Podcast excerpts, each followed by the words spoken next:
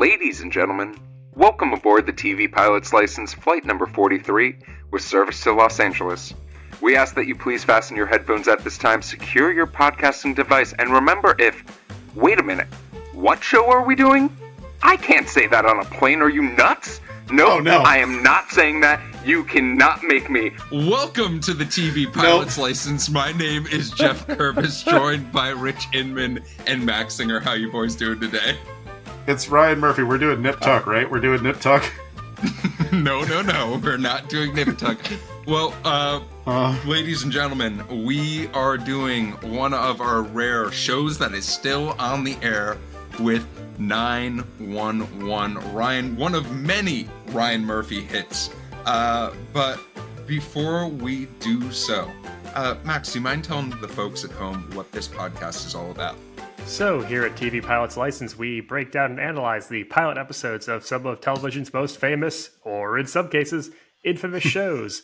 In we learn how they came to be and how they were greenlit, if we think they're effective pilots and make us want to watch more, and if they could be made today, if they deserve spin offs, what the hell did we just watch? You get the idea. Go back and check out our previous episodes wherever you get your podcasts from. Go check us out on YouTube and see our smiling and or confused faces today. And if it is your first time flying with us, then welcome aboard. And Rich, what is your question of the week? boy, when I watched Nip Tuck for the first time, uh, I gotta say I loved it so much. I just want to know what type of plastic surgery would you guys get? No, I'm kidding. Uh, I, Calf are we not- implants. wow, you had that ready to go.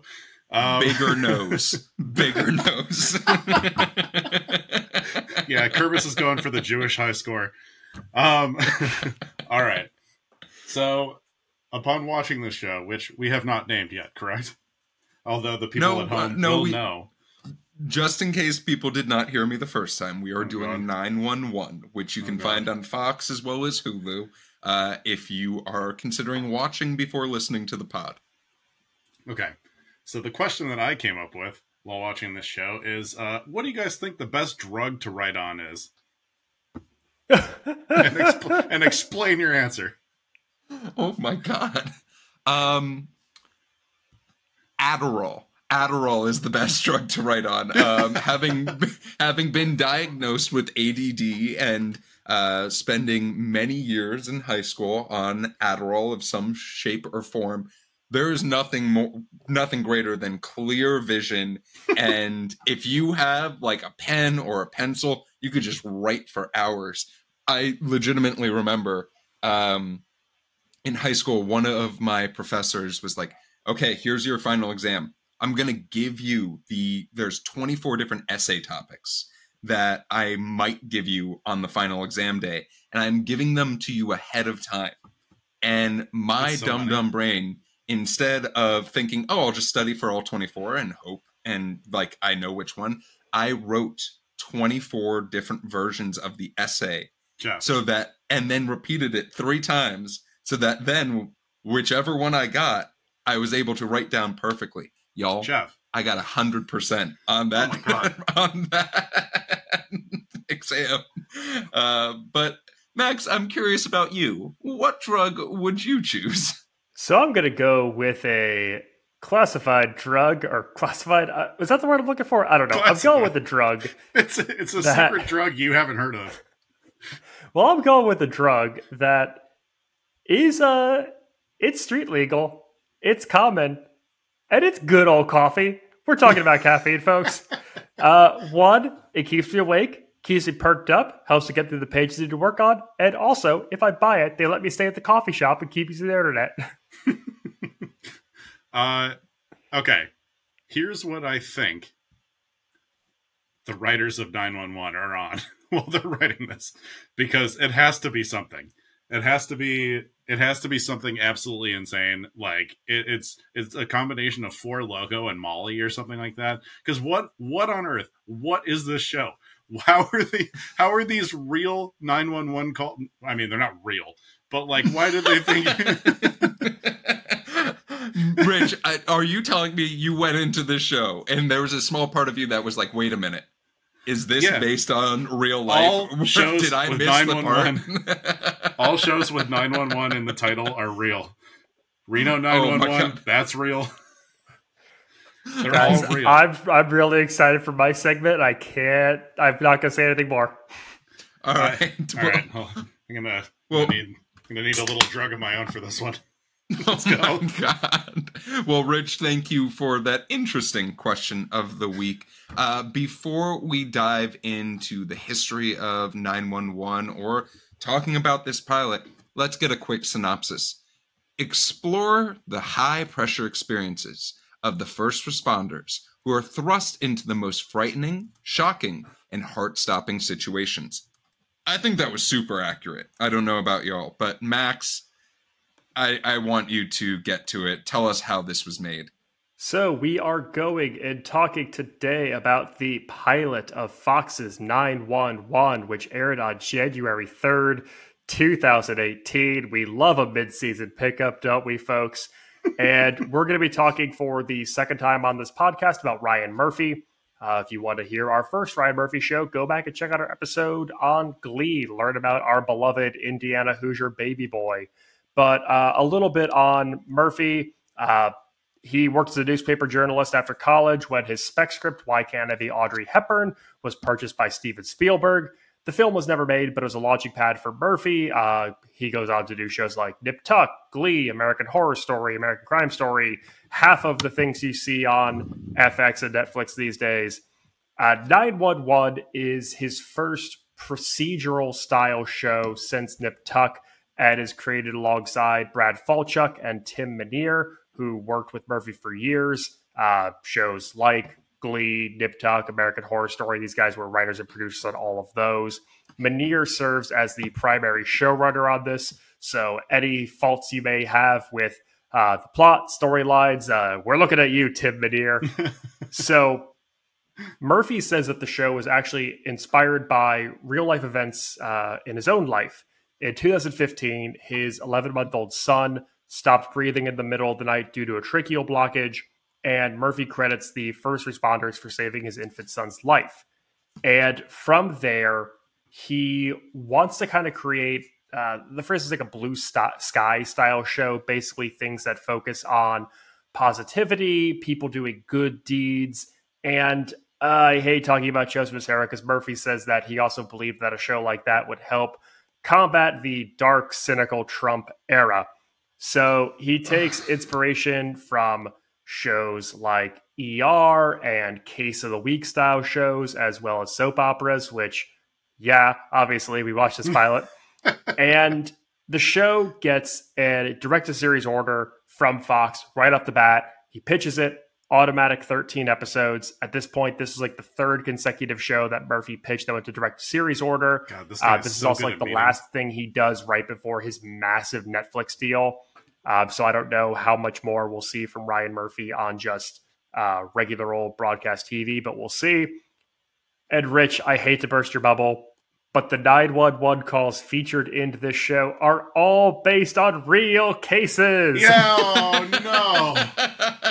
Oh The- no. The writers No. and producers did extensive interviews with real life first responders, getting the craziest stories they learned. They also scoured the internet for viral stories from other countries. Uh, th- things like the baby in the wall story that we're going to talk about, all of that were things they just found from like weird news websites from somewhere in the world. I don't know if they still do that to this day, but there is a whole lot of weird news out there. Oh man, I I'm so excited to watch you processing this in real time right now. Oh, I hate this so much. The fact, like, I, I could have, I could have gone, I, I could have just watched this with a veil of ignorance over my eyes. Just like knowing that, uh, that these are all real is so, like, just added another layer of me being just uh, like blatantly upset with this episode.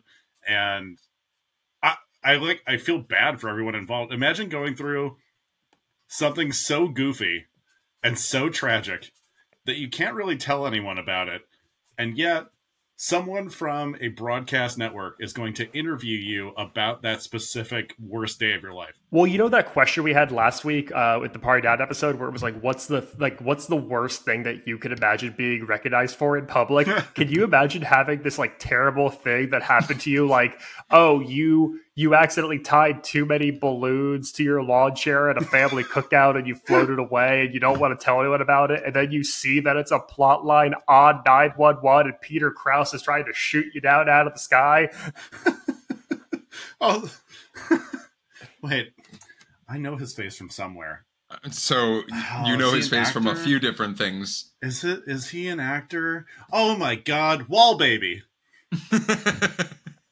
Oh, Geoff definitely thought you were talking about Peter Krause. Yeah, Yeah, I was just like, what the fuck are you talking about? You know him Oh from no. 911 and a few other shows. So, Max, any other history about making the show that we need to know before we dive into the pilot? Nope, dive in. All right, so I would before we start with Connie Britton's immaculate first line, let's just start off with naming a few of the people who are in this pilot. If I was to tell you there was a television show where you have Peter Krause, Connie Britton, and Angela Bassett all starring in the show, you would tell me, most likely, holy shit, that sounds super interesting. I can't wait to watch it. Well, if I have you hooked on that, you should watch 911 before you listen to this pilot. So Oh, let's boy. talk start off with Connie Britton's first line, which is what's your emergency? The first kind of emergency is the one we all have every day. And Rich, I already know you're going to be our party pooper today, but I love the idea that there are two types of emergencies, and that is how we are framing every single person that we meet in this show. The first type of emergency is our personal conflicts that we deal with. The second type of emergency are the regular everyday emergencies and the emergencies that a 911 operator, in this case Connie Britton, whose mom is dealing with Alzheimer's at late stages, is dealing with every single day. You got to set up that mission statement on page one. That's just good pilot writing. but I think that, like, one, am I excited to see Connie Britton every single time? Yes, eh, Connie Britton always. It is just in my notes. Eh, Connie Britton could just be, you know, like reading the numbers out of the phone book, and, I'm and like, for yeah, the I'm record, here. for about 45 minutes, you could have told me that her name was just Connie Britton, and I would have believed you. This is this is textbook. I don't know anyone's names until the very end. I think it's maybe minute 48 when they finally say that her name is Anna. So Okay, for, wasn't for this just me. entire show, Well, no, it- it- Max, it's not even An- Anna, it's Abby. oh Abby, yeah, duh, okay, okay.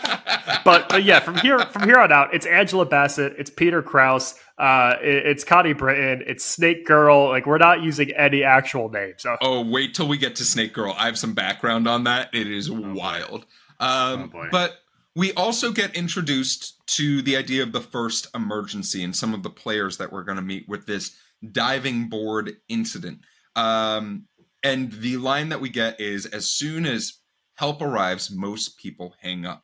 Um, and then we see our cast sort of jump into action as a whole. is this dispatcher's office the set from Bones? This is the fanciest emergency response call center I have ever seen. This billion dollar call center they're in. Yeah, C- CTU and Jack Bauer doesn't look this nice. in 24, not Jack Bauer. Jesus. in Jack Bauer, the spin-off series of 24, where we just follow Jack Bauer eating Old pudding. Jackie B.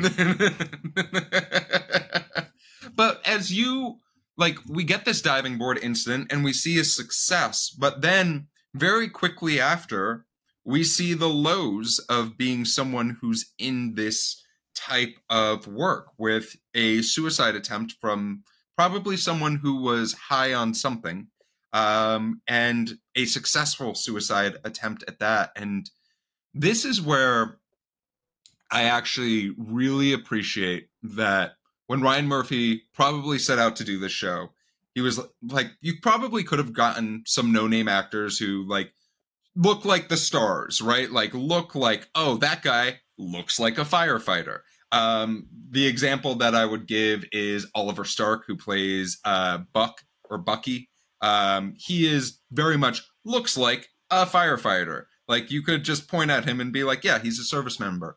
But having someone like Peter Krause in this pilot gives it a sense of like actual acting and like seeing him respond to in a way that's very believable of watching someone fall to their peril. I really like this juxtaposition of a successful outing versus a non-successful outing to start this pilot off rather than just yeah, everything's a success, no one dies, we're all good. Yeah, it was a smart choice, I think. I I, I you have to in a lot of these broadcast shows in the same way that like you know if it's a comedy they try to establish the fact that they're adults that they're going to be in adult situations right off the bat you are going to watch them deal with some serious shit and that is like a ryan murphy staple too there if he's to make something sad it is to be sad he's gonna he's gonna absolutely like you know find the craziest potential family drama you know uh i, I don't know it, what were we gonna say max i i i'm Vera interrupted you. Well, well, I think uh, to Geoff's point that this show is only effective if you have the biggest names you recognize in it. There are certain times where you want to be just totally immersed in the world of the show and you don't need to know who the people are. You want to like believe they're the characters. Uh, this is an example, though. I think it, it's a lot of Ryan Murphy shows in general where they're they're so over the top. They're dialed up to a ten from the jump that mm. you need to have star power, you need to have magnetism that almost in a way brings it back down to earth, if mm-hmm. that makes sense. Um, it is just insane to me though that in this first scene we cut from someone jumping off of a tower to their death to immediately a woman calling to complain about getting the wrong number of chicken nuggets in her order. We do the button of the cold open after someone leapt to their death. Human beings have multitudes, man. I was about to say the moment you know that Ryan Murphy was involved in this show and writing this script was the moment that woman said the word chicken nugget and we were supposed to be like, oh yeah, this is the the life of someone who is working as a 911 operator, potentially getting. And I really, there are, as we talked about with Peter Krause, like having Connie Britton deliver that line of like, um, I have it written down, eat your oh. nuggets, get some perspective, and get the hell off my line. Like, yeah, I even was like, "Oh, am I on the phone? Do I need TV pilot's license one-liner Hall of Fame inductee? Eat your nuggets, get some perspective, and get the hell off my line." There's definitely a lot of potential inductees on uh, this episode. From here, we are in church. Um, I'm so sorry, boys. It is not Sunday, but uh, we find out that Bob, the captain of the firemen, is in church and he is there to repent his sins. And we get this is just the gigantic exposition dump about this character that we have sort of been waiting for after seeing him successfully and unsuccessfully save a life. Um, in seeing that he sort of has this sin that he feels like he has to make up for. Uh, that is why he is doing this. He has to uh, and that is why he's going to church almost on like a weekly basis. Most people able, do. Yeah, most there are a lot of people who do, but only if you have the subscription. I, I what what's the subscription cost? Is it less than HBO Max? I might have to find out. Well, if uh, it's uh, uh if you're Mormon, it's uh I believe it's ten percent. Oh my god. Um but from here and from this exposition dump of being in a church, we get to meet Evan Buckley. And we get a little bit of an idea of what Evan Buckley is like because he says, you know, some people uh, deal with this with religion. There's other people who might just deal with it in sex. Uh, Max, what did you think about our real introduction to Evan Buckley? Oh my god, the line Mr. Hose, I'm on fire is a perfect text message. No notes on that. Shout out to the digital team for making that text message. Uh, this is absolutely insane. This show contains multitudes. It cuts between grounded and absurd so quickly with like no disregard for the people who are in its whirlwind. Even in the church scene, having Bobby going from talking about uh, his addiction and repenting and needing to like make good of the world to the priest's cell phone going off and it's firework by Katy Perry. This show whips Boy. you back and forth so quickly. You absolutely get whiplash try to follow the plots of this. And yeah, uh, Mr. Hose and then watching him get it on in a parked fire truck is is is really something. Well, you missed another Hall of Fame line, uh, which is so Buckley goes chases this girl in a fire truck to go and have sex with her in said fire truck, um, and she says, "This is why they call you fire hose." No, it's not. And then they proceed to uh, you know have sex, which leads me to an interesting question. If you were to have a dating app profile name other than your actual name, what would it be? Rich, I'm going to ask you first. What would your dating app profile oh, name God. be? you uh, can also, the alternative is you can give me your instant messenger name uh, back when you were probably in middle school or high school. Yeah, you either need to give a fake dating app profile nickname or you need to give your real AIM screen name. yes. Uh, I do, I do uh, know that it was Foo Fighters related because that was a band I was very into when I was 11. Still am. Uh, I don't want to give the exact one because I think it's a password for something. So go on, Max. Well, I mean, I'm just trying to think of like what like a dating app like anonymous nickname would be based on the things that I do in my life. Uh, so we're going to make a podcast related, and mine uh, mine is Hot Mike. Ooh, I like that a lot. And uh, I I will go on record with what one of my old AIM names were. Uh, I'm going to use the one that I use for the most of the time, and that was Jet Pepper Guy. I will let you figure out what that was related to. Uh, Rich, Wait, it hold was on. very. Is it is it the band Jet and the Red Hot Chili Peppers? Yes, it Did is. I it? Yeah, yes, I got it. Oh, And that was the better of the two. Um, so I will leave that there. We just um, have like a Bennigan's ad level of music taste. oh, my AIM was Bennigan's fan, so.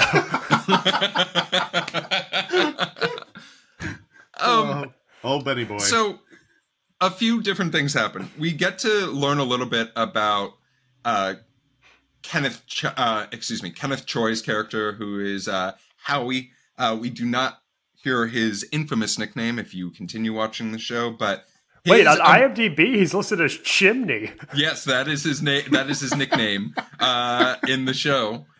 So Wait, his is, is, um, is, Chimney like is is Chimney like in Grey's Anatomy where they name him 007 because he has a license to kill? Like what are what are we what are we talking? So here? Rich, what if I told you, and this is outside of the pilot, that they reference him as Chimney throughout the series? We are six seasons in; they have still yet to tell us Oh, that's so his good. His name is Chimney. What? No, no, no, no, no, no. That is not as good as like where did the Simpsons live? It's like it's really not that great of a mystery. oh my god. Well, talking about a mystery, Chimney's emergency is that his girlfriend or whomever it was staying at his house is only into his fake stories about the peril and the heroics that he goes through as a firefighter. Uh, and which is like a little bit weird that he lies, but also the idea that there's so much about dating sites and like the concept of uniform fetish in this show, and we're not even like eight minutes in. I think at this point, I need to talk about the gorgeous firehouse kitchen, the absolutely stunning remodel of this firehouse kitchen and the beautiful artisanal farm to table meal that they are all sitting around the table eating. I assumed this was going to be like some chili cooked on a hot plate, but no, this place is architectural digest level gorgeous. Yeah, it is. It is a kitchen that I would like to see in uh, my own home. I am very jealous of it. It's But- LA, baby. Oh my god! Even Um, the firefighters are rich.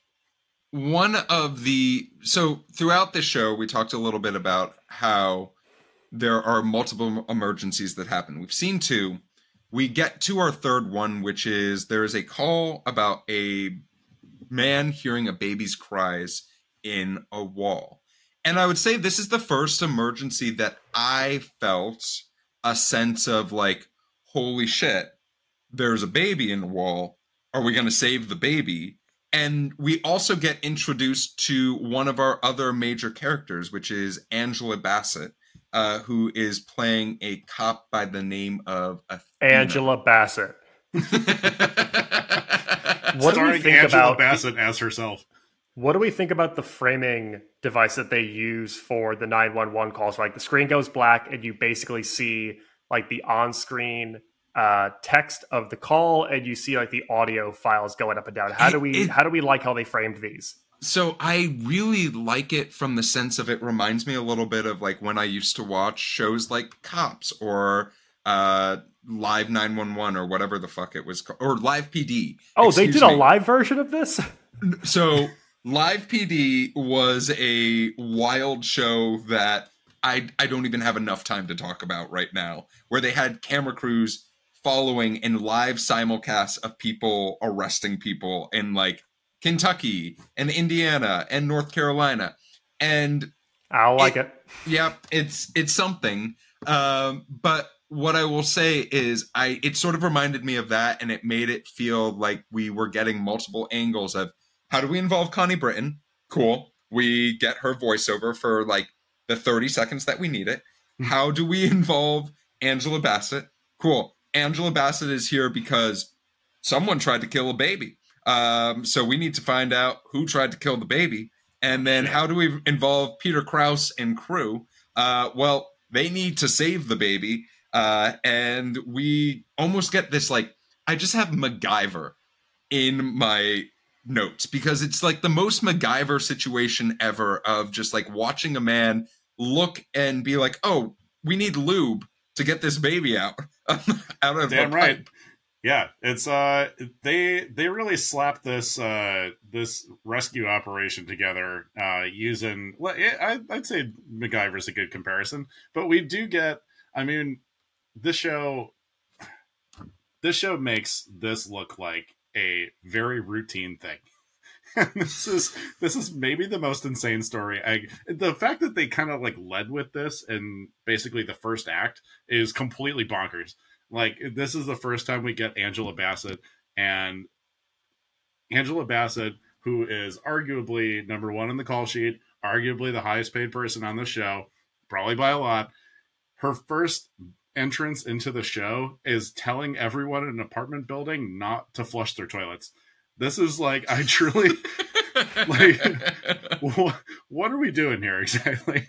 What what what is the what is the angle we're going for? We also get a bonkers fact of uh oh yeah this premature a premature baby's bones are like sponges. They're very they're very malleable. You could just shove them down a toilet if you want. That's a real thing that you could do.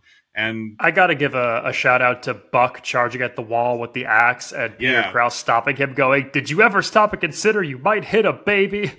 yeah uh Buck, buck's a doer. Buck's a doer not a thinker. I, I love that about him. Shout yeah, out to show don't tell. Jesus christ. So, like, rather than us spending too much time getting into the details of the saving of the baby, uh, as well as Angela B- Bassett, like, deducting who the mother is and what exactly happened, we get this scene that, like, sort of was intriguing in the idea of, like, Bucky basically saying, like, fuck the mom. She tried to kill this baby.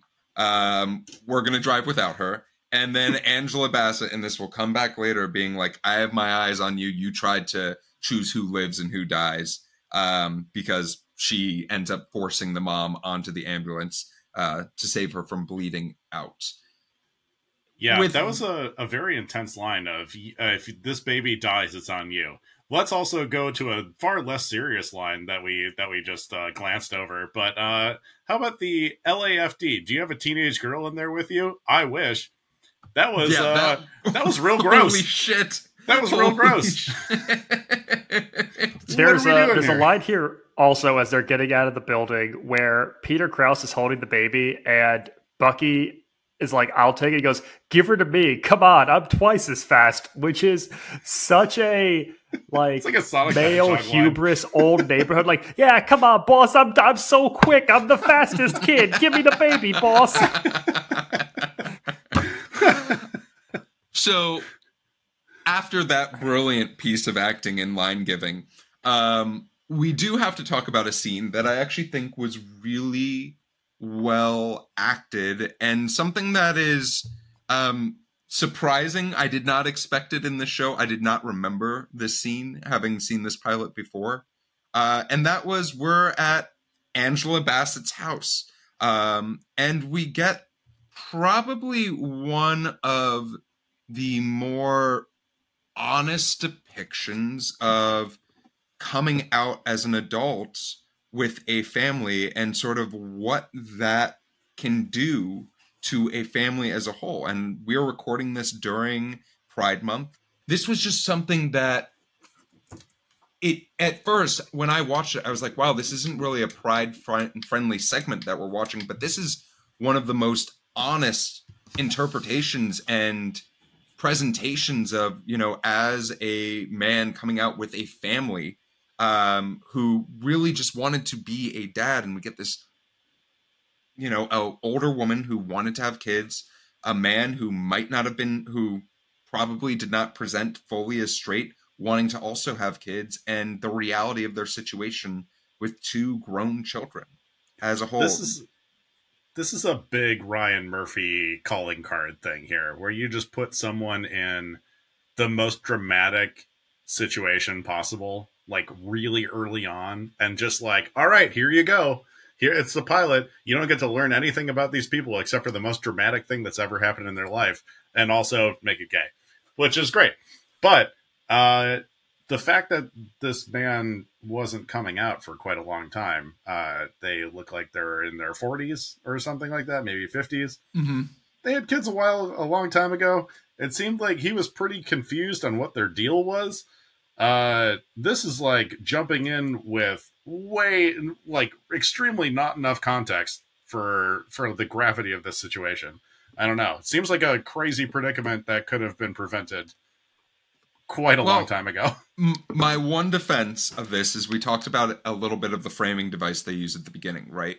Everyone has their personal emergency and their secondary emergency or the You're right. emergencies of real life.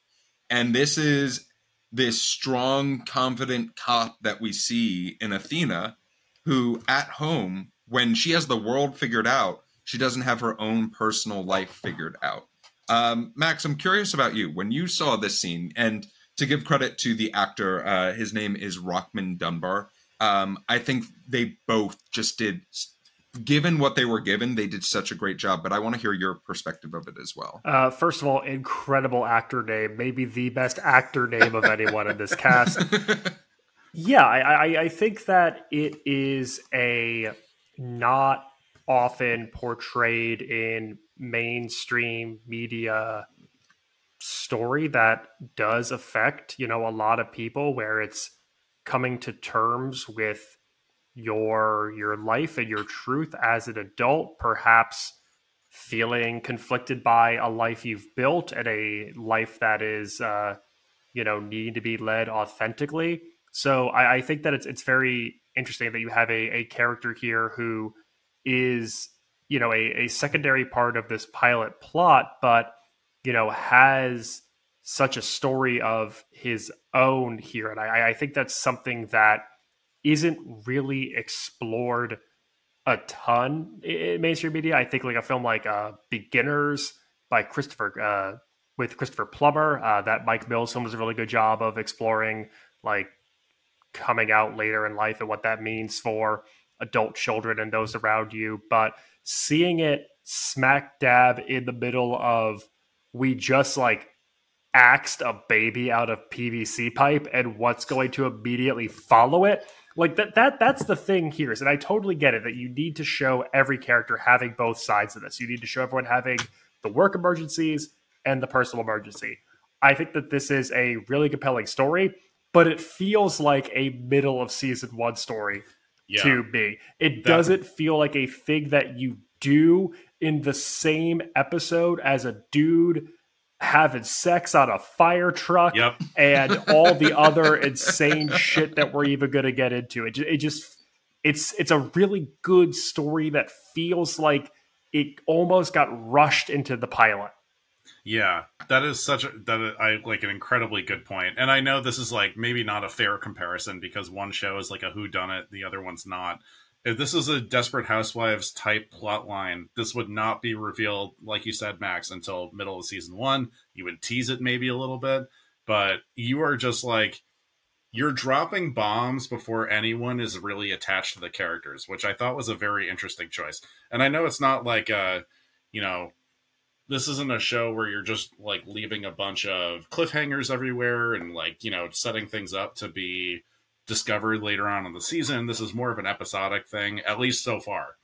Um it, it seems like really heavy handed it seems like way too soon to drop something like that. Like they could have just left a little bit of air of mystery of like something's wrong in this relationship What if is you it? had never seen this show before and I was just like describing the supporting cast to you and I told you there is a character who plays a major plot point who is secretly gay and makes great waffles, it would not make sense in the rest of the context of this pilot. because you're talking about donkey from shrek Oh my god. so, Max, it's sort of like a chaos sandwich if we think about it, because we have this baby in the pipe, uh, in the wall. We have this coming out um, situation with Athena, and then we also have our next 911 call of a woman being choked by her Burmese python. Um, and this was, first of all, I just have written in my notes nightmare, nightmare, nightmare because like the entry of coming in and like they mentioned Conan the Barbarian, they missed the Indiana Jones like just served on a platter to them, right? Mhm. But this was one of those things where we then saw the another situation of like just cop the police or firefighters, excuse me, I wanted to say cops the firefighters jumping into action, and then a snake got got. And then we get the corniest fucking line of I had the, to save the most beautiful girl in the room. So, Max, you, you have to say it before I say my little fun fact.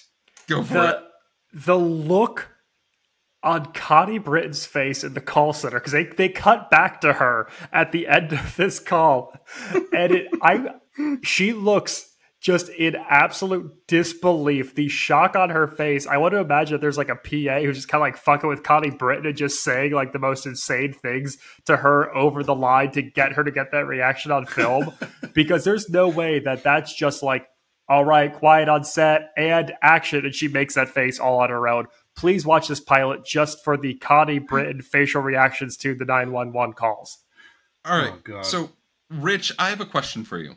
please What what was the name of the woman who was being choked to death by the snake? Dude, there was so much happening in that scene. I don't even know. Is that even important? So this is why it's important. Um, so that character is only referenced in this pilot as Snake Hoarder, right? That's the only reference. But in the IMDb credits, uh-huh. that is a named character by the name of Jesse. So I did a little bit of research on the actress that plays Jesse. Her name is Sarah Hay. Sarah Hay has been nominated for multiple pretty prestigious awards, including a Golden Globe, AFI, like all these things. There were plans to bring this woman back into the show. I don't know how, but guess what? They never did it. This is the only episode she was in, and we only care about the pilot. Um, so, Rich, I have a big surprise for you. okay. Guess what? it is time for our second ever TV pilots masterpiece. No Theme. way. TV Pilot's License will be back after a word from our sponsor. So let, let me the tip of the teeth. Ah, So let me amazing. set the scene as we prepare. Uh, after the escapades of saving uh, Jesse, our snake hoarder, we then get a beautiful helicopter shot of a fire truck that has its full ladder up to the roof of a building. It we is see- a euphemism. and we see our Captain Bobby climbing up that building. Uh, with that being said, I am very proud to welcome our actor on our of our co-host Max Singer, who will be playing the role of Bucky, as I will be his line reader and playing the role of Bobby. Are you prepared, Mr. Singer?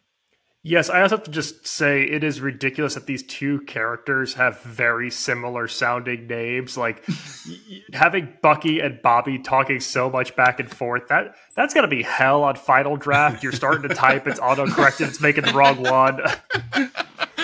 Well, I will begin. Speaking of hell on Final Draft, let's get to the reading. You're fired. what? Wait, that's not fair. You said I got three strikes. Doesn't matter. You've made this choice yourself, and you rubbed it in my face. The same exact infraction two days after I wrote you up. It's not the 1950s anymore, Buck. We work with women side by side. When you swing your dick around, you disrespect them. Wait, wait, Bobby, Bobby. I think I might be a sex addict. Self-diagnosed. You think this is a joke? No, I- I'm not joking. How much does your kit weigh? When you're fu- fully geared up. I, don't, I, I don't know, sixty pounds, give or take. Right, 60 pounds. So when you choose this life, you find a way to leave everything behind you except that 60 pounds. I don't care if you got problems with your wife, with money, with alcohol, with keeping it in your pants. All that stuff weighs you down and it slows you down. And if we lose a couple seconds, people die. So you want to disrespect yourself? That's fine with me. You want to disrespect these women that you chase around? That's on them but you are done disrespecting our firehouse and this fire department. No, Bobby, Bobby, I need this job. Look, I love this job. don't do this to me. I don't have anything else. I'm sorry, kid. I said you're done. And that is seen. Yeah. you know what's so funny is that uh, I know you guys chose this because it's like dramatic schlock, and uh, I actually, I actually thought this is one of the better like things of dialogue in the actual pilot. I was Well, like, okay, like- that sixty pounds thing, I'm, I'm sold. I, I definitely agree with you, Rich, but there's moments where, like, Max and I were texting with each other and we were like, is there a better scene to do? Because there's a lot of opportunities in this show. And, like, no, when someone self diagnoses themselves as a sex addict and says that was it out terrific. loud, you have to then use that line to then put on your podcast. This scene also made me realize, though, because the actor Oliver Stark, who plays Bucky, he is British. Yes. And it feels like they told him you're playing a dramatic firefighter, and the only results he could find for this character were like the Great Chicago Fire, because he has the most like, yeah, come on, Chief, we gotta, you know, we gotta get down to the station kind of voice that no one else in this show has. It's not from anywhere in Southern California. It is the most like Bowery boy, Mrs. O'Leary's cow ass fireman voice I've ever heard.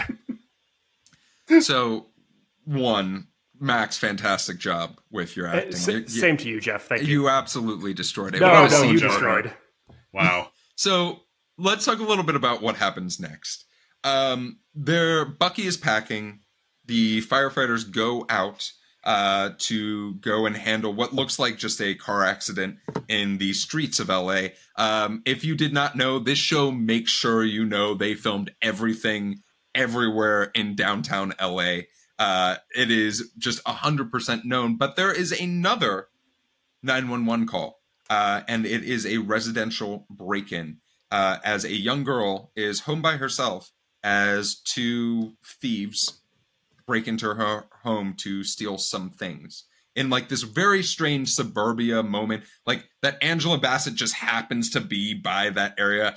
I am not from la but that just does not seem anywhere close to downtown la as a whole Rich, as That's a right. Valley dweller, how did you feel seeing uh, Winnetka come up in this pilot? yeah, wait, okay. Can can we address something super quick in the notes here?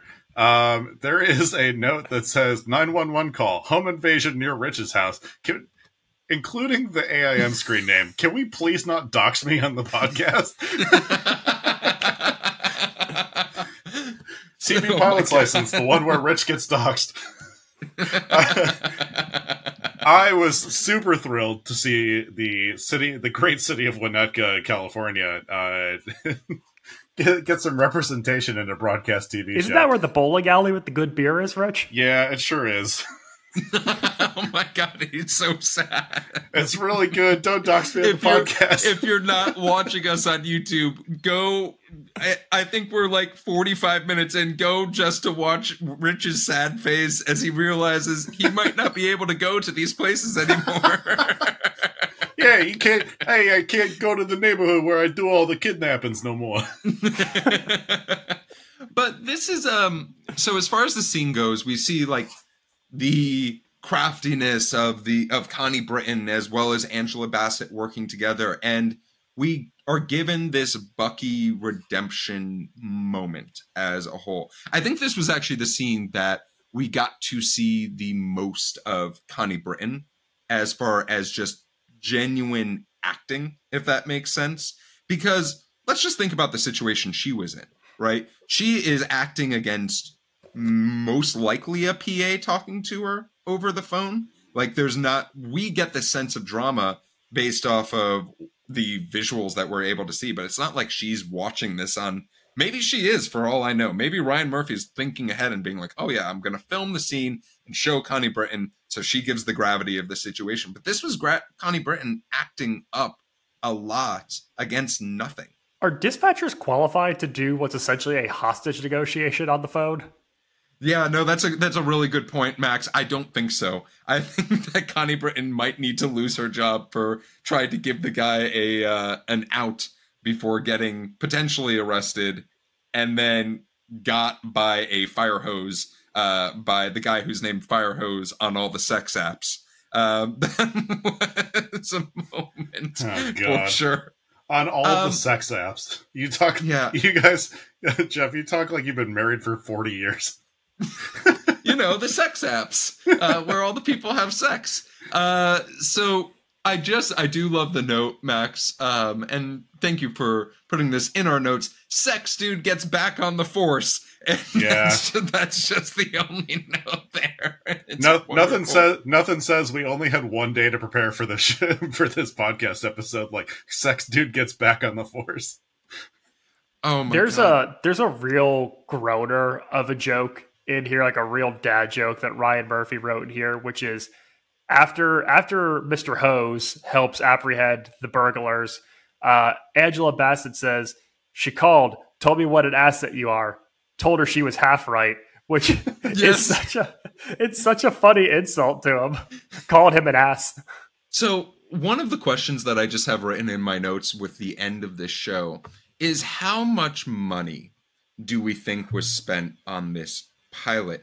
Because the final song that we get for this show is Under Pressure by Queen and David Bowie. And that is not some, none of this show looked cheap. None of this show looked phoned in. It very much looked like Ryan Murphy called us and said he had an idea for a TV show.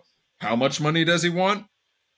10 million plus? Cool. We're just going to hand him the check and he gets to do whatever the fuck he wants because he's Ryan Murphy. The dialogue under this needle drop is bat shit. I have it all caps. I was a punk. I still am one. I'm a punk who understands what he lost. And then when the final alarms go off and they all spring into action at the end, uh, just uh, the the Connie Britton line that of for those of us who chose this life, there's no place we'd rather be. Okay, I do. damn it, I do want to go back because Geoff, I know you think I'm a spoiled sport on um, raining on your on your 911 parade. The home invasion scene, honestly, it was quite good. It reminded Yes, me, uh, let's yeah, go. you you got me. Let's go. it was it like it made it made Connie Britton feel very valuable. I mean, not that she wasn't before. It made uh we got the we got the uh the reemergence of Bucky, aka the sex dude. Um, uh, getting getting back in for the viability and and helping uh, helping save the day, but also uh, we get Angela Bassett doing the thing, and that is uh, I think it's a super important part of this show that Angela Bassett did the thing, and uh, I just want to like okay. I, I this part really got me. I really I really like was on the edge of my seat for this one. It reminded me of one of my favorite movies, Denzel Washington's Man on Fire.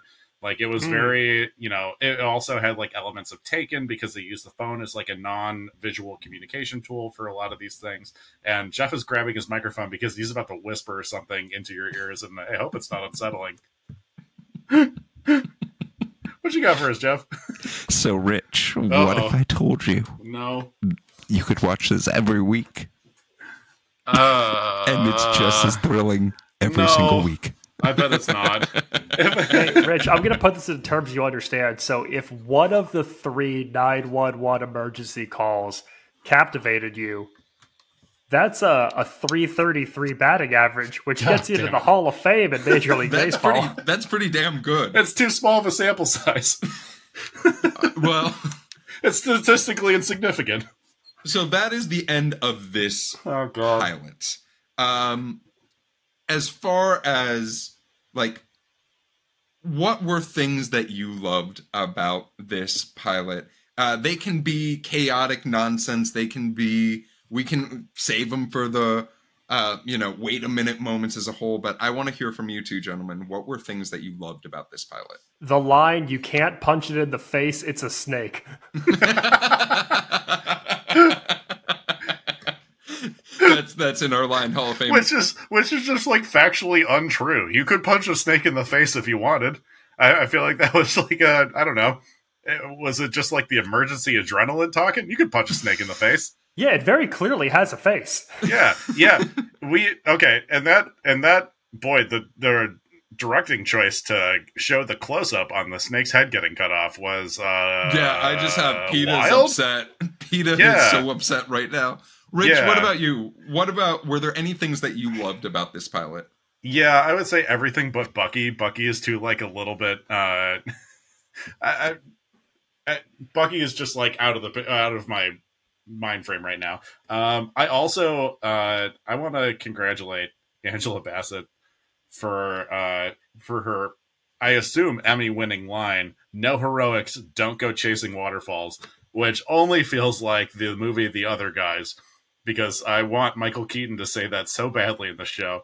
Could Michael Keaton play Angela Bassett's character? Who knows? But uh I I don't know. This show is so fucking insane. We we talked a little bit about this before we, we before we started recording too. Like we use the phrase laundry folding show a lot. This is if you're going to completely ignore your laundry and watch it get cold on your bed for two, uh, for a full hour while you while you sit and wonder how on earth these are real 911 stories. So what I will say, what I love, I love how insane this show is, but I love the moments that we Ryan Murphy gives some of these amazing actors the opportunity to really sit and act and just go for it. We talk I talked Except about it Bucky. a bit. Sure, except for Oliver Stark, uh, who very much is trying to be his back best. What if Riggs from Lethal Weapon was a firefighter? Wow. Um, so, what I will say is, like, I love Connie Britton in it in this pilot. I love Peter Krause in this pilot.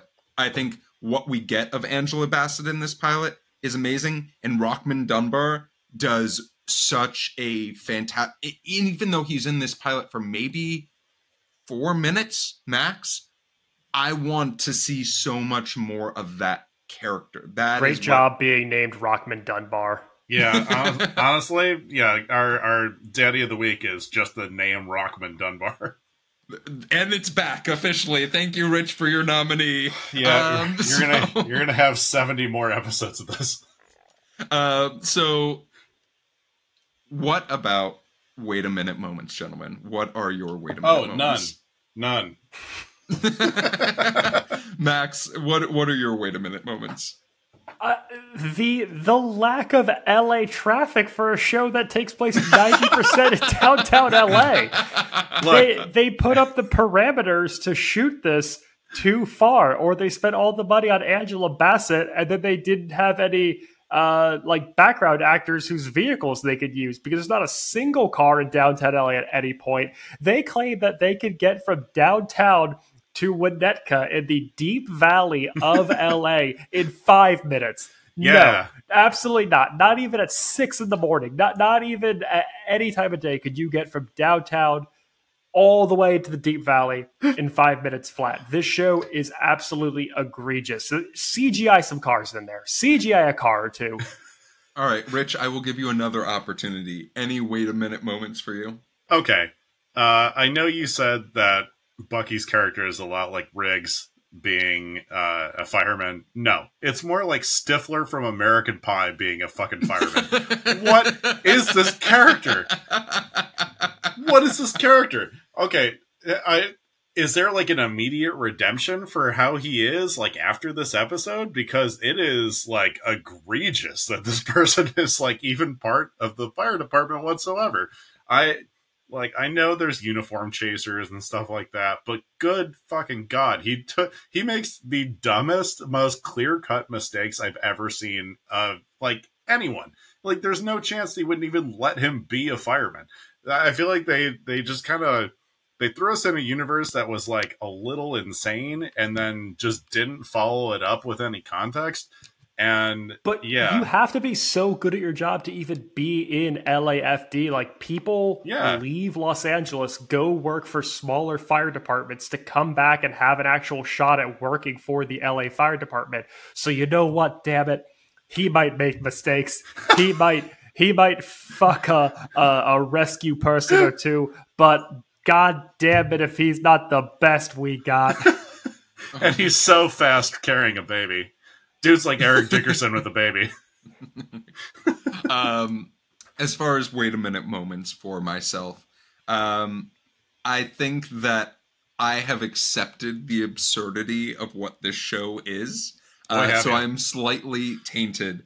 But with that being said, I fully recognize that when you mix Ryan Murphy's just sometimes some of his grade A acting and writing that I was talking about, but then are like, hey, you want to go on like the National Enquirer and pick out like five stories and then put them in a TV show, and I'll give you like Oh, so 10 these aren't dollars? actually real. no. Well, this is me just like supposing, and then like give it ten million dollars to produce an episode. Sure, why not? Cool, let's go and do that. Like this show is bonkers, but I think that's why it is so wild. And we'll talk a little bit about their legacy in a bit. Uh, Rich has already nominated his Daddy of the Week, which is Rockmond have I. Dunbar's name. Uh, so you know what? Let's just leave it at that. We only got one in-flight question, and it very simply was, It should been a "What did I just watch?" And what was that? Was that um, was that from all of our respective partners? but what I would like to take the opportunity to do and transition this into is you've now seen the formula for 911, right? We have these ridiculous, we have amazing actors, put them in ridiculous situations, give them the opportunity to act as well. What other potential career would you like Ryan Murphy to potentially choose and use to put this formula to use with again? Oh, I feel like if you're going to over dramatize something, it has to be super boring, and I want to see it. My first, uh, like one of my first real jobs was uh, working for Starbucks, so I want to see a workplace barista drama series with Ryan Murphy. I want I want people absolutely crying in front of the oven that makes the spinach feta wraps. Oh my god, yeah, a 911 style drama at 7 a.m. at a busy Starbucks. Max, what about you? I I know that this is going to be something that's very overhashed already and been done to both good and bad effect, but I want Ryan Murphy to go back to his roots and I want to see the most flippant, dramatic newspaper reporter Ryan Murphy show Ooh. imaginable. But like not for a section of the paper you're thinking. Like I don't want to see any Woodward and Bernstein kind of stuff. I don't want to see uh like Boston Globe spotlight. I want to see uh what what's a Like bullshit part of the paper. Yeah, Like like, the the, the classified section. classifieds editor or the person who has to do like the weird local segments. Yeah, that's what I want. that, that's that's pretty great. Um, I I have a couple in mind. In all honesty, um, I like one that just sort of sticks out to me is like, what if we did stockbrokers and then we just like saw the crazy adventures they go on or like the mind palace they have to come up with the choices they make on a day to day. But like Black Friday exists. Watch that show. It's a fantastic show. What's the Um, what's the HBO show about the the stock uh, brokerage? Um, I think you're thinking about Black Friday, which is the Is that really on it? Stars? Yeah, uh, and it's really Or is really that good. is that industry? Is that what industry is? it's industry. That's what I'm thinking about. um, the other one that sort of just comes to mind when I think about it is Bike Messengers, um, which I know is sort of like only coming back, but you know I think that could be fairly exciting. There's they're set it in the '90s, so it's a little bit more realistic, and uh, who knows? There's probably plenty of stories. Wait, there's a around Or Joseph go Gordon-Levitt check out, about uh, that.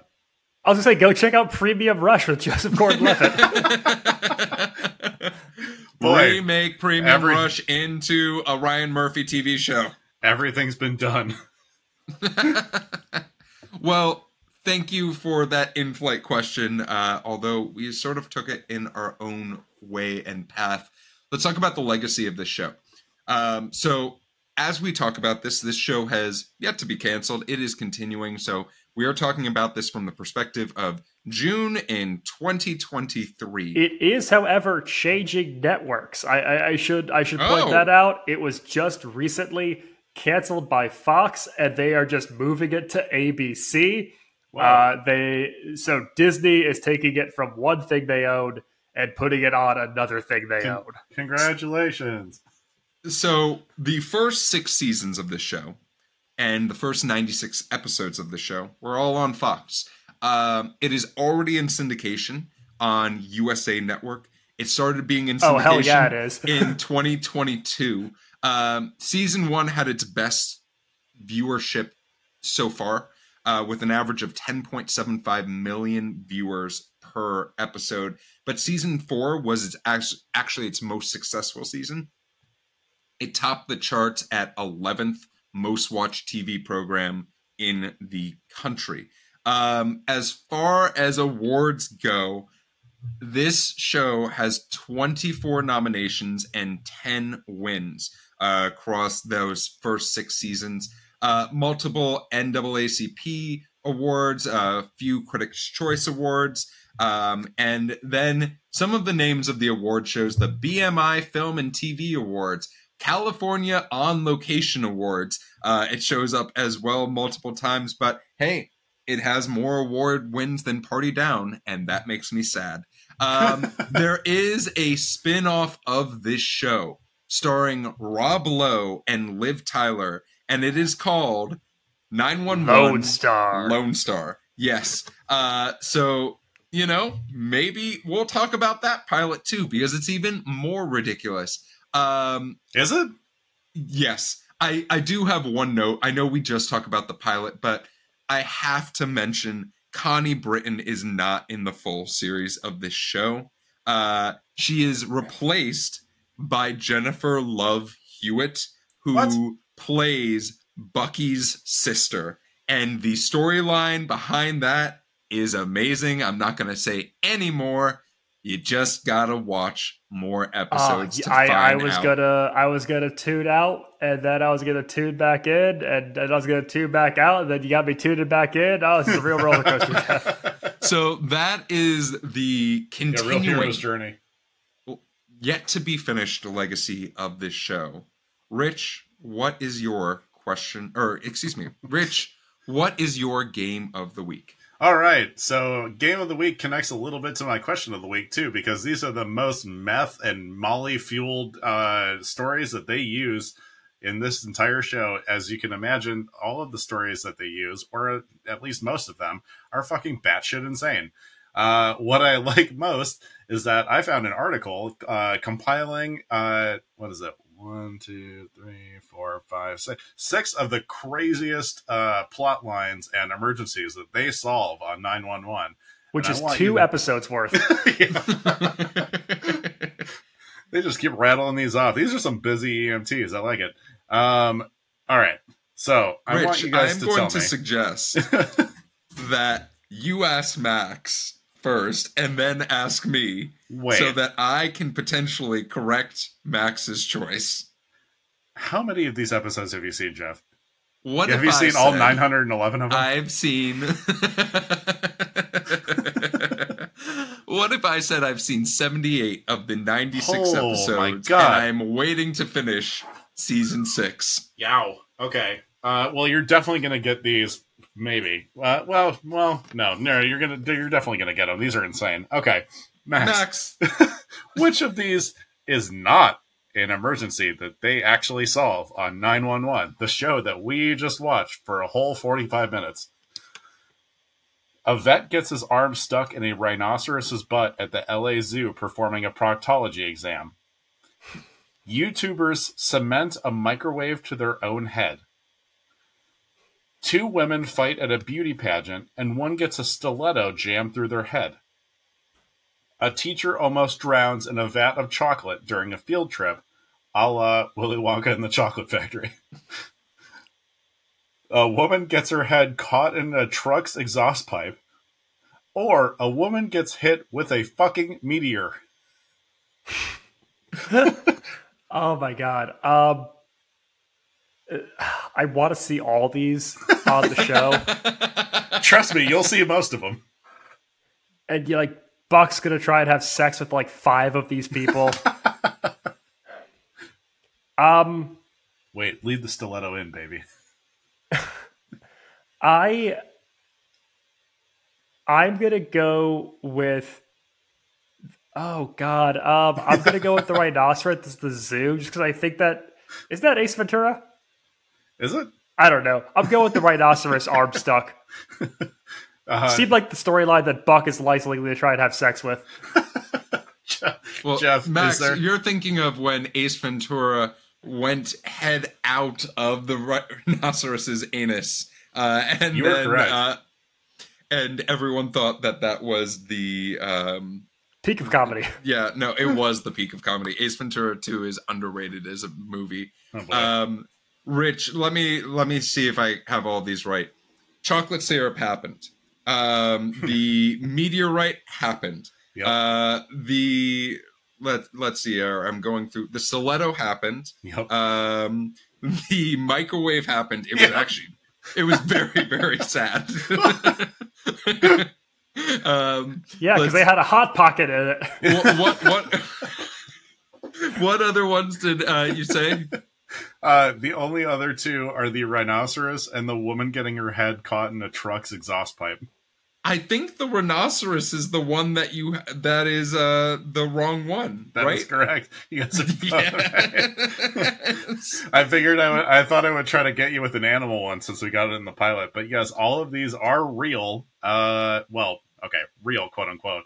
Uh, real storylines that happen on 911.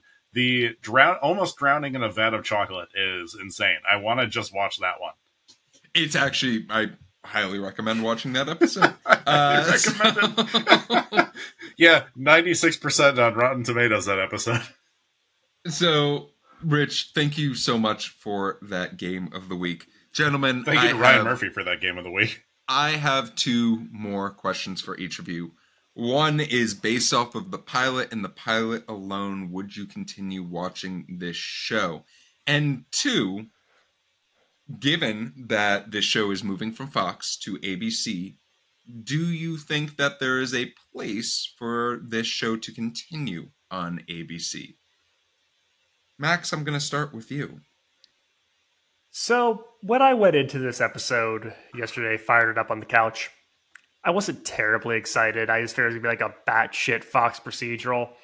And I was watching, and I was laughing at the lines of dialogue and how absurd it all was. And I finished the episode, I was like, oh my god, that's that's the most moronic thing I've watched in ages. This is definitely gonna make for one of the more fun episodes we've done on the podcast, but like, whatever. And then today I found myself continuously thinking about 911 and how absolutely like ingrained into my brain now that it is. And I I don't think it's the best show I've watched this year. Uh, it's definitely not the best show we've covered on this podcast, but by God, it's it's good dumb. And I oh I think I would find myself going back to the well for more good dumb. oh God. Um, and, and that being said, do I think it could uh, still go at ABC and have a good long run? I think it's very confusing that 911 Lone Star is going to be on Fox while 911's on ABC, but they're all owned by Mickey Mouse, so they can do whatever they want. Uh, yeah, I mean, I don't know. We need something to yell at on ABC when the good doctor's not in season. So, yeah, I think that this show will do just fine. Rich, what about you? This really scratches the itch of something we need to yell at. For you- for you. That- Thank you. You thing? agree with me. I, I mean, I do agree that I don't think we need to yell at something. I don't think, I don't know. I, I'm ready to turn the TV off at this point. I, look, Geoff, for your sake, I'm going to say I will watch more of this. Hell and yes. it's going to be go. the biggest surprise of the podcast run so far. But the only reason I, I'm saying this is because I want to take more edibles at night and I want something goofy and beyond parody to watch. and that is that is the only way. That is the only way. And and don't get me wrong, I love Ryan Murphy shows. Not a huge fan of Glee, but I'm a huge fan of like Pose. American Horror Story is great. I haven't watched Dahmer because I don't really like glorifying, uh, you know, criminals and murderers and stuff like that. But I think overall he does a really terrific job. He does that uh, that TV show with uh, with Sheldon from Big Bang Theory about Hollywood or whatever. That was pretty good. Uh, Hollywood. Oh, it's called Hollywood. Yeah, yeah. That show. well, that was pretty roundabout. Anyways, You know what 911 You know what 911 is? It it's what I want to call a quitting time show where like you're done with work for the day. If you've got a recliner on your couch, you like cock it back and put your feet up. You get a beer, you take an edible, and you put this show on because you're done with work for the day. It's yeah, it's it's a quitting time show yeah. This is like if you had a bad day at work, you got to throw this on because this is uh, this is truly because someone's day was worse. Yeah. And Rich, Um, what do you think about it continuing? Look, if I am, I am, uh, I am anti uh, production houses right now and studios uh, in favor of the writer strike. Um, this is probably the only show I could say could really be replaced with AI because whoa, the dialogue is exceptionally okay, and if they're if they're really and if they're really if they're really trying to go for something that is unique and creative and compelling every week, they're basically just pulling shit from the headlines and I don't know, like you didn't need a phone interview with the woman who really got choked out by her pet snake to find out like, you know, for them to solve it by cutting the snake's head off. That's like, I don't know, a little bit too much like oh, look how much research and work we did. You know, that's you could have figured that out. I'm sorry. Some some. I mean, that could have also been out. just a Google search for weird stories. Yeah. So th- there Yeah. were there were two sides to how they got these plots. yeah, it, it's like if if you go on like not the Onion or on Florida Man on Reddit or something like that, it's just littered with stories like this. So this is the only show I want written by AI. That's the only one. All the other ones, all the other ones, leave them alone. No one wants AI writing. You can write 911 with with AI. Uh, I- I'm not. I'm not watching uh, a reboot of this. if they're like, I, I'm, I'm very generous giving it episode two, and, and that's, and I will bestow my greatness upon episode two. And All Geoff, I will be short and sweet. Yes, I almost watched the second episode right Sure. after watching this pilot because I was just like, okay, cool. I I need to see more glorified monstrosities and horrors of people's day on TV acted by beautiful people um, because that is what this show is. It is beautiful human beings uh, dealing with just the most out of this world terrors and saving most of the people. Um, with that being said, as far as this show continuing on ABC, um, I have a very complex relationship with that because I think that there, as we are in the midst of the writer's strike, I think there's a lot of really interesting TV that's not on TV right now because there are shows like this that are easy to write uh, that might require less writers um, that might require less creativity. So while i am in favor of awesome actors and actresses and people having work i'm also in favor of you know i hope that there are other shows that are given the opportunity to potentially one day replace this show that's going to have seven seasons, going to break 100 episodes, right? And when that day comes, I hope it's something great. But in the meantime, while Angela Bassett, Peter Krause have work, and even, yes, you, Oliver Stark playing Bucky, uh, I am- oh my god! I I will uh, be tuning in to another episode uh, and enjoying this. With all of that being said, our plane has successfully come to a land, uh, and I would love to hear where we can find you two gentlemen. Rich, without doxing yourself, where can we find you? You can find me near Winnetka, California, and also uh, you can find me buying a pet snake for myself after seeing what they can do. Uh, for and on Instagram at damn that's rich. Max, what about you? Uh, you could catch me watching the 911 prequel period piece spin-off that AI could never write, 411, where Connie Britton works at a directory assistance center. Oh my god! Uh, you can catch me on all things social media at Maxwell Singh. And you can find me trying to figure out other ways to secretly have Rich dox himself. Uh, but if you're looking for me on social media, you can find me at Run Jeff Run on Instagram and Twitter. You can find the TV Pilots license anywhere you listen to podcasts, as well as YouTube, Twitter, and Instagram at TV Pilots License. If you have a question about the show or for our next episode, you can email us at tvpilotslicense at gmail.com or give us a call and leave us a voicemail at 213-290-1713. Make sure to watch out for our Instagram as we like to sneak peek and preview upcoming episodes and some of the things that we're planning on recording to give to y'all. But with the plane landed and the seatbelt sign off, we look forward to flying the bright skies of the TV world with you again soon. And until then, have a lovely day.